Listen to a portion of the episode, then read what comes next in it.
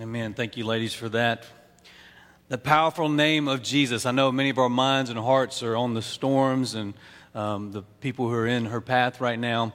And it's because of that powerful name of Jesus Christ. And it's because of God's faithfulness that we can weather these storms, we can get through these storms. And so this morning we're actually going to be talking about faithfulness. And so this is a good thing to be talking about uh, in the midst of times like this where we're facing storms. Um, so, in the midst of talking about faithfulness, I want you to do something for me this morning before we dive into scriptures. All right, I'm going to ask you a question, and I want you to answer this question. But because I know some of you uh, would answer out loud, just answer in your minds. All right, so don't answer out loud. So I'm going to ask you a question. I want you to think about what your answer would be. Okay, when you think about faithfulness, all right, when you think about faithfulness, what or who has shown faithfulness to you? Okay, when you think about faithfulness, what or who has, has shown faithfulness to you in your lifetime? And a funny story for you guys. Uh, growing up, we had this white little Pomeranian dog named Lady. And uh, she was just the cutest little dog ever. She was the sweetest dog, and she was very, very faithful, at least up to a point. Right, when we were growing up, we lived out in the country and we had a, a driveway that was a quarter mile long dirt road. My sister and I would ride the bus home from school and we'd get off the bus and at the end of that driveway, and then guess who'd be there waiting on us? Lady. She'd be there every day after school waiting for us. And she'd follow us up the driveway, jumping around, playing. Uh, she was just a fun loving, very faithful dog. But I can remember the day that Lady's faithfulness came to an end. I remember it like it was yesterday. We got another dog. This was the dog I wanted. This is why I remember uh, when Lady's faithfulness came to an end because this was the one I'd always wanted. I always wanted a bulldog. And at that point, I have one now, but at that point, uh, this was the closest thing I had ever come to having a bulldog. It was half chow and half English bulldog. His name was Bear because he looked like a bear. Now, he was jet black. He had a, a mane like a lion. He was built like a bulldog, and he looked mean but he was just a big old teddy bear. He was a puppy. He loved to play. But Lady's playing days were long gone, and she didn't take too kindly to, to Bear's attempts to try to play with her. Lady was a smart dog. She knew that Granny lived at the end of our driveway in this nice little house, and she knew how to get there. She'd been down there with us plenty of times, playing, shelling peas on the porch, or playing with the cousins. And Lady also knew that, that Granny would feed her scraps from the table, which we did not do at our house. And I still don't do that today, but my kids, uh, needless, they do that, even though I tell them not to. So when Lady got tired of having to put up with this new puppy, her own peace and sanity became more important to her than her faithfulness to her family. And she left us. I mean, she went and moved in with Granny. And she never came back. I mean, we would see her when we'd go down to Granny's house to play or shell peas or go work in the garden. We'd see Lady, but she never came back home uh, to be with us. She, she moved in with Granny. She stayed there to her dying day. Now, most of us are a, a lot like Lady. Like, we, we can be faithful up to a point. All right, it's college football season. Last Monday night, uh, Tennessee played uh, some team up in Atlanta. I can't really remember. I think it's the Yellow Jackets or something like that. Um, so Tennessee's playing Georgia Tech, and, and, and if you were watching the game, then you heard what I heard. Like Tennessee fans were faithful uh, up to a point, and it was that point when their team started doing things that they didn't really like that they started booing their own team. If you're a Tennessee fan, I, I mean no offense by that. I'm sure you weren't one of the ones booing because none of our people would do anything like that. We all have the tendency to be fickle when it comes to our faithfulness, and, and not just with sports. Like we, we're, we're, fickle with our faithfulness when it comes to our friends, uh, when it comes to our jobs, with our family, our spouses. We can be fickle with our faithfulness when it comes to church, and worst of all is when we are fickle with our faith in God, and that is not a good thing because as Christ followers, we should be some of the most faithful people on the, on the face of the earth. As we look at God's word today, we're going to be looking at an example of someone who remained faithful even when things weren't quite going her way. And more important than seeing an example of someone who was faithful when things weren't going her way is we're going to see God's faithfulness through this story. And we're actually going to see this morning what should motivate our faithfulness. So today we're going to be looking at the book of Ruth. So if you have your Bible or if you're using a Bible app, go ahead and open those to the book of Ruth. We're going to be in chapter one, and this is what we're going to do, all right? I'm going to story through the entire book of Ruth, four short chapters. I'm going to story through that. But you go ahead and open up to Ruth chapter 1 because as I story through the book of Ruth, I'm going to stop and read some of the scriptures along the way, and you'll be there ready to follow along as I read. So, Ruth chapter 1, follow along as I story us through the book of Ruth. And when we're through, I'm going to come back. I'm going to show us four key points from each of these chapters that'll be extremely important for us to walk away with today. So, Ruth chapter 1. There was a woman named Naomi who lived in Bethlehem with her husband Elimelech. But a famine came and hit the land of Judah and Bethlehem where they lived, and, and so they decided to, to leave and moved to the country of Moab to live among the Moabites. And not too long after they arrived in Moab, Naomi's husband died. Her two sons went on to marry Moabite women. Both of these women's names were Orpah, and the other's name was Ruth. Ten years pass, and Naomi's sons die.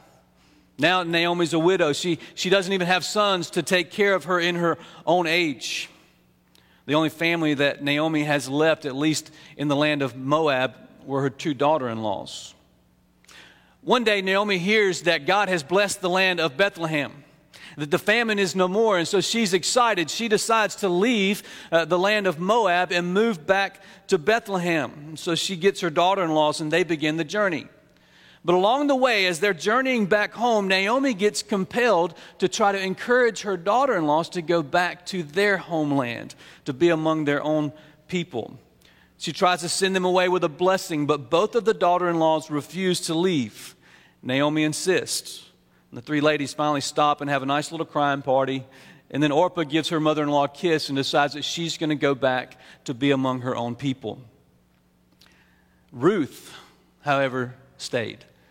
She refused to leave. She refused to go back to Moab. Naomi tries to insist and even encourages her to follow her, her sister in law's lead, uh, but Ruth stays.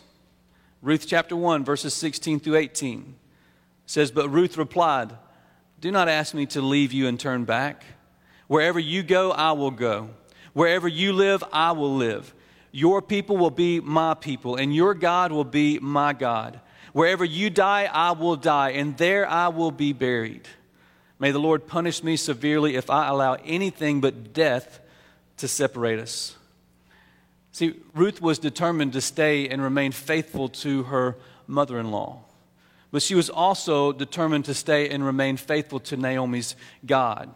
She was even willing for God to punish her if she didn't remain faithful. So Naomi saw, after she saw that Ruth was determined to stay and remain faithful, the two continued their journey. And then, towards the end of chapter one, they arrive back in Bethlehem, and the entire town is really excited to see them and, and, and even a little bit surprised. This was a great homecoming, a great reunion, but Naomi is still in mourning over the loss of her husband and her sons.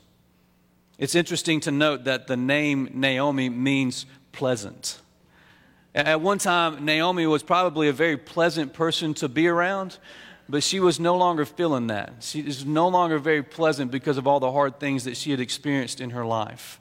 That's why she told the people in the town, listen, don't call me Naomi anymore. From now on, call me Mara because Mara means bitter. See, she wasn't into all the fanfare and all the celebration because of her return home. She just wanted to return home and settle back down quietly. Chapter 2. After some time, uh, Ruth and, and Naomi both begin to run out of food. And so Ruth sets out to, to go and get some food like any other poor person in town would have set out to go get some food. She goes to see if there's anything left around the edges of the nearby fields. You see, God in His law had, had made it so that the poor people could come in, and, and as the Israelites were, were harvesting their fields, they were to leave some behind uh, so poor people could come along and get what they needed to, to survive. And so, Ruth chapter 2, verse 3 says So Ruth set out and went and gleaned in the field after the reapers. And she happened to come to the part of the field belonging to Boaz, who was of the clan of Elimelech. Now, you may remember Elimelech. Elimelech was Naomi's husband. So Boaz is a relative of hers by marriage. He's, he's family. He's also a very good and godly man. And Ruth, gets this, just so happened to wind up in the part of the field that belonged to Boaz. It also just so happened that on that particular day, at just that right moment, Boaz showed up to, to inspect his fields, to check things out, to see his workers. And when he got there, he greets his workers. We know that he has a good relationship with his workers. He's a good man. They, they greet each other respectfully and very kindly. And then he immediately notices this woman working in his field, a woman he had never seen before.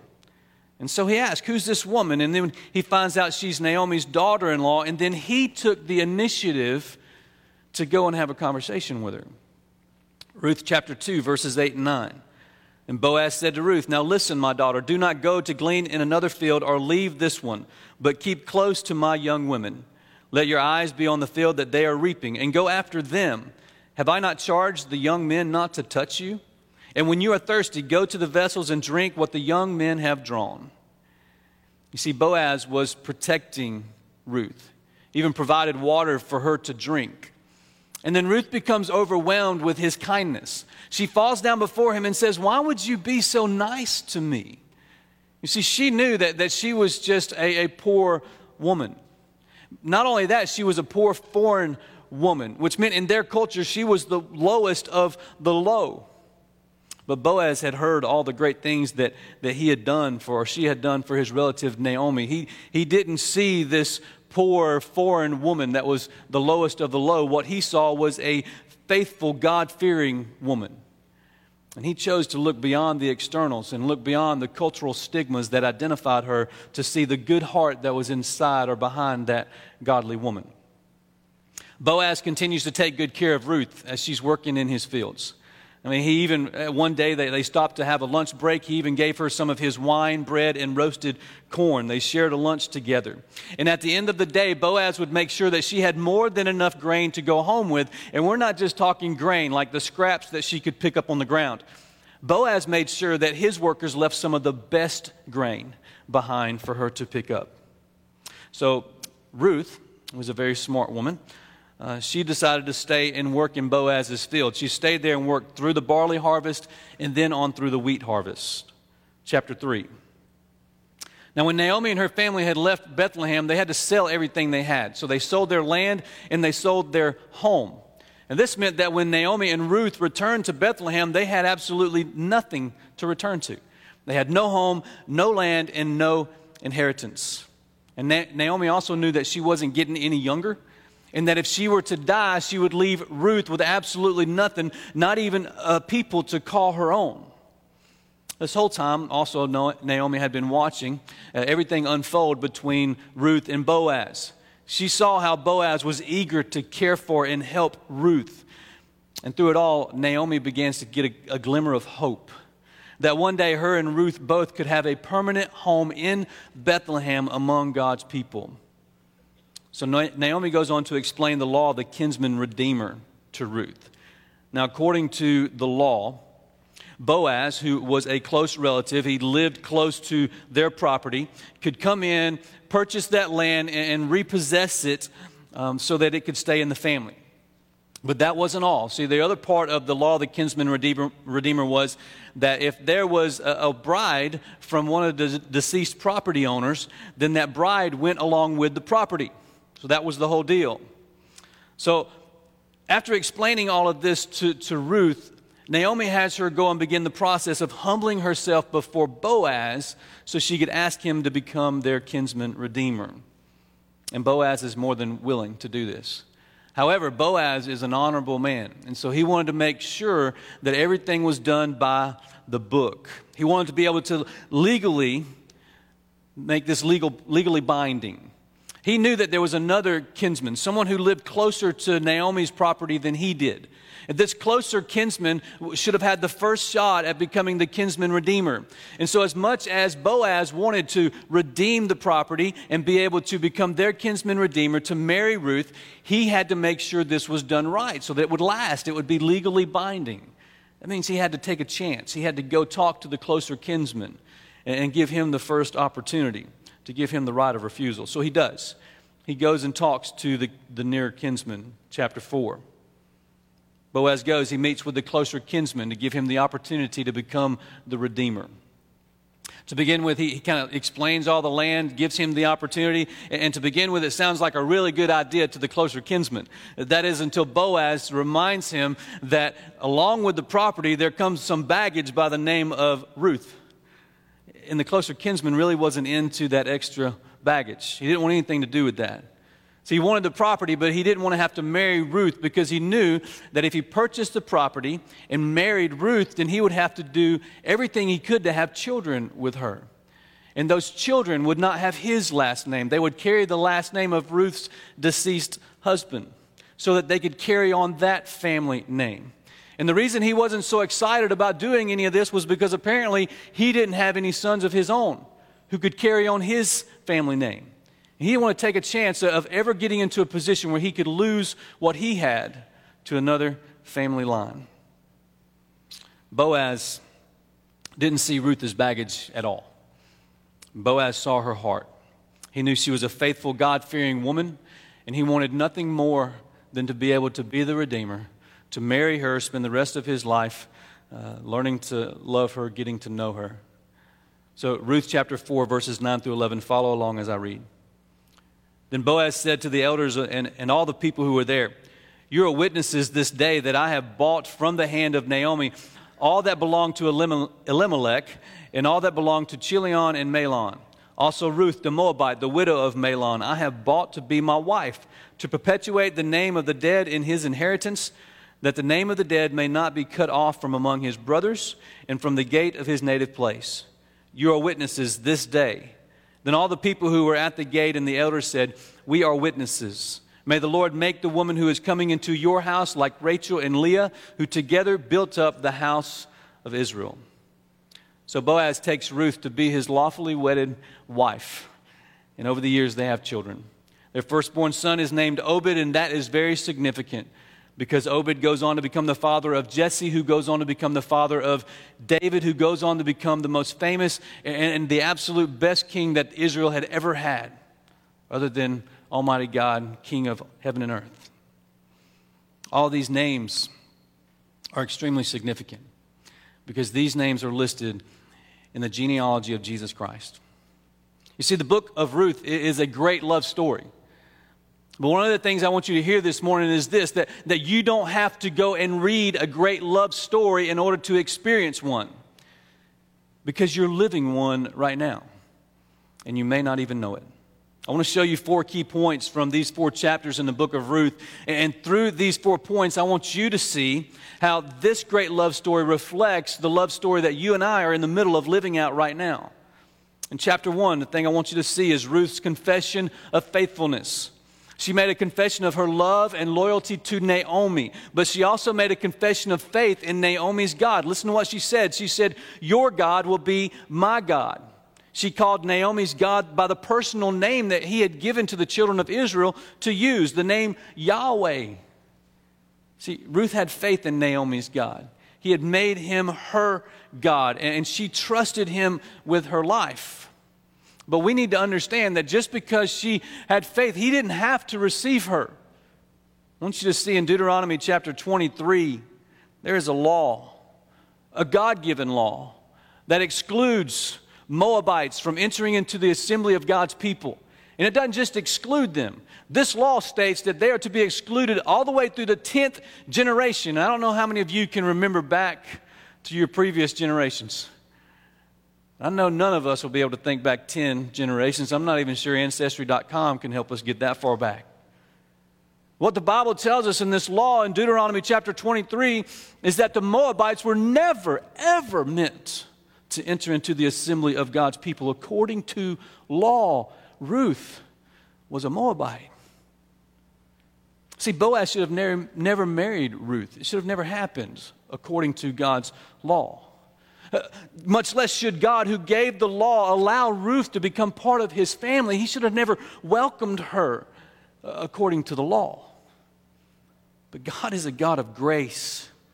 And God is willing to welcome anyone who is willing to put their faith in Him and trust Him with their life. And see, Ruth put her faith and trust in God. The question this morning is Have you put your faith and trust in God? See, God's already taken the initiative, like Boaz. He, he took the initiative to pursue you. He's already started that conversation. You're in the middle of this great love story. What role are you playing in the story? In chapter 2, we see God providing for immediate needs. And God didn't just provide for Ruth's needs, He also provided for Naomi's needs. And that's important because, see, Ruth was playing the role of, of the faithful one, the one that kept her eyes on God and trusted in His ability to protect and provide. But Naomi was playing the part of, of the bitter old lady who was just having a difficult time because of her life circumstances made her that way. What I want you to see is because of Ruth's faith and God's faithfulness. Even Naomi was encouraged. Naomi began to remember God's laws and God's promises. She even began to explain those promises to Ruth and helped Ruth go and act on those promises. In Matthew chapter 6, verse 33, Jesus encouraged his followers with these words. He said, Seek first the kingdom of God and his righteousness, and all these things will be added to you. You see, when Jesus is talking about all these things, He's basically talking about the necessities of life, the basic necessities of life food, clothing, and water. And Jesus says if we would just focus, if we could focus on, on God's kingdom and His righteousness, doing what is right according to His righteousness, then He'll take care of everything we need. That doesn't mean life's always going to be comfortable for us. You see, Naomi and Ruth, their, their lives were not comfortable. They were poor. They were widows whose husbands died far too young. Naomi had no family left, no children except one daughter in law. They were poor widows who had absolutely nothing, and yet God still took care of them. He made sure he, they had what they needed. Warren Wiersbe says this He says, God's purpose is not to make us comfortable, but conformable, conformed into the image of Christ. See, your life may not be comfortable right now. I know many of you are going through some difficult days. And we think about our friends and family who are in Florida. If you're like me, you have family relatives in Florida right in the path of this storm. We think about people who have already been hit by this storm. All the things that are going on in life. We all know people whose lives are not comfortable right now. We all know people, and some of us are even going through difficult days, fighting what may seem to be uphill battles. I want to encourage us this morning. Like we serve a God who's a great God. In the powerful name of Jesus, He controls the storms, the winds, and the waves. Like He knows your circumstances, He knows what's going on in your life, and He still has you in the palm of His hand. He has not forgotten, nor has He forsaken you. I want to encourage you this morning to walk by faith, not by sight. I want to encourage you this morning to trust God to provide, to meet your needs. He will provide. So, chapter one, we have Ruth's confession of faith. Chapter two, we have God providing for needs. And then in chapter three, Ruth humbled herself in order to be redeemed. See, she didn't ask to be redeemed on the basis of her goodness and her faithfulness. And she was a pretty good lady. She was great. She was a, a great, good, God fearing woman. Everybody around her noticed this. But when she came asking to be redeemed, she did not ask on the basis of her goodness and her faithfulness. When she came asking to be redeemed, she came asking on the basis of God's goodness and His faithfulness. You see, every single one of us have the opportunity to, to become a part of God's family.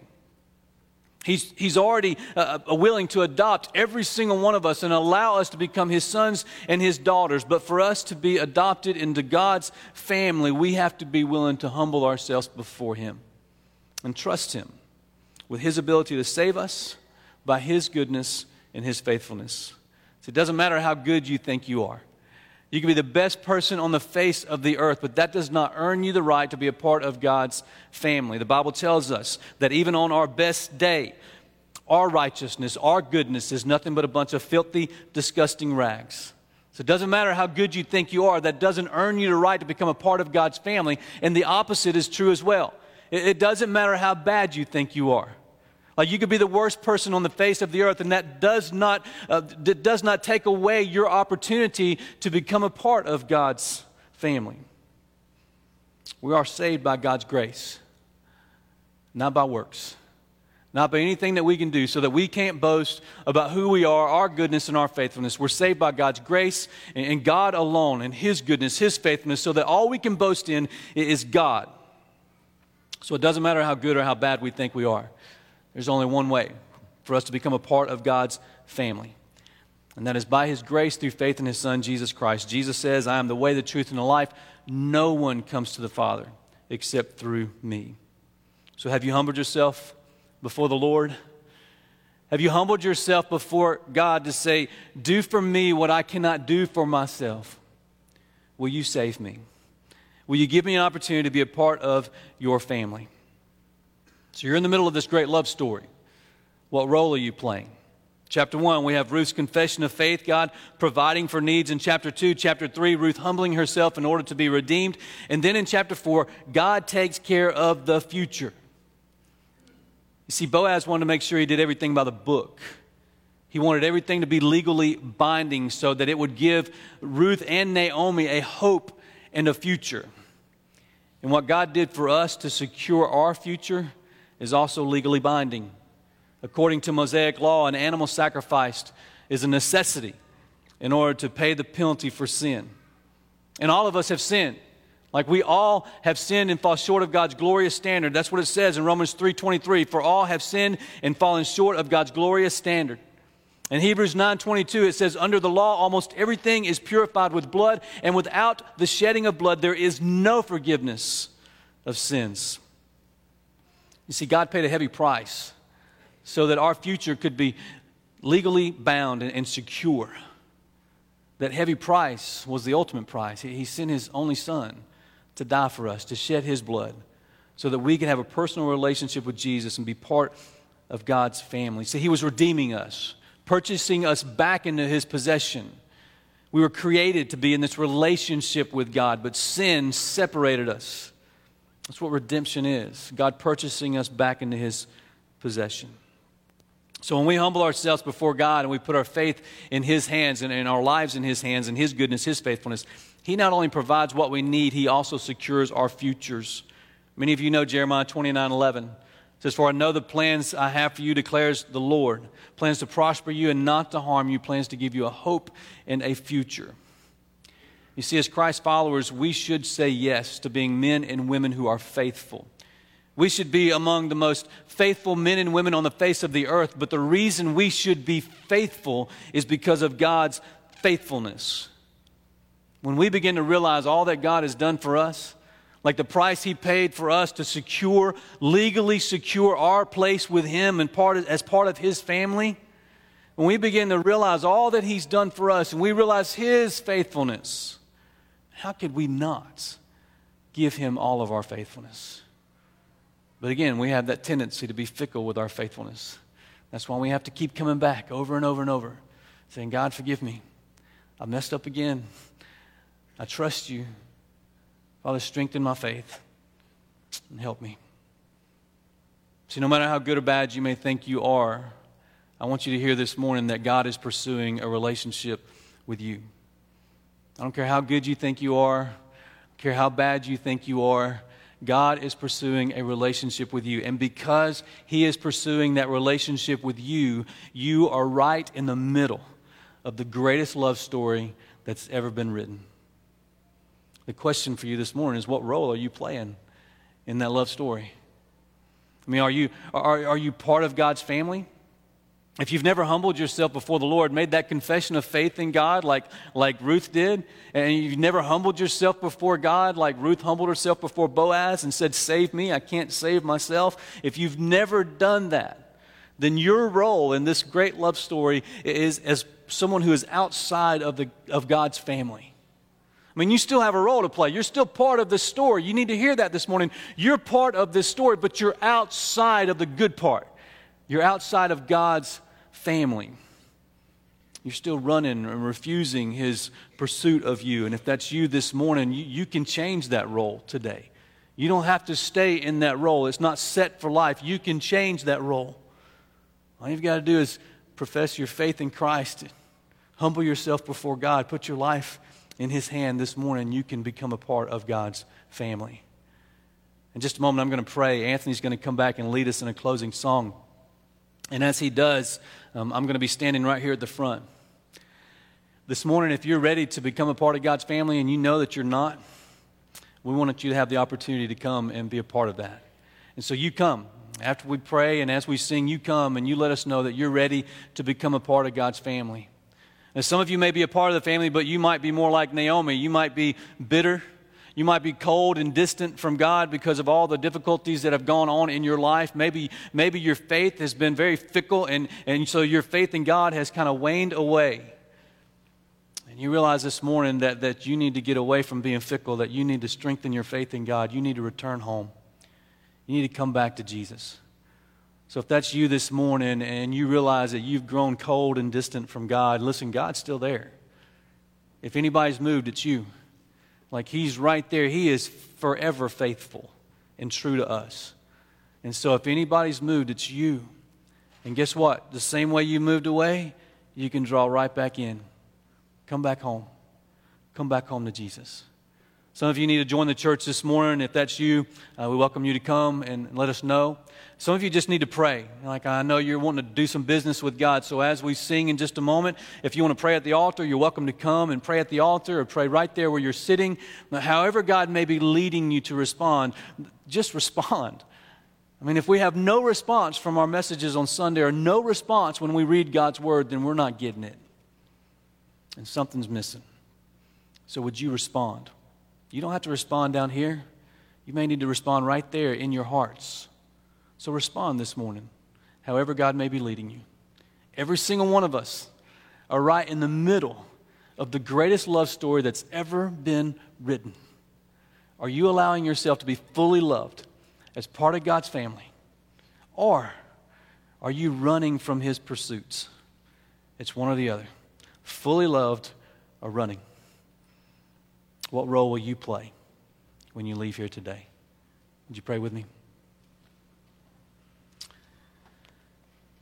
Father God, I, I am personally grateful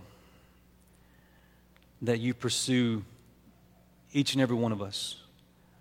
It doesn't matter how good we think we are or how bad we know we are.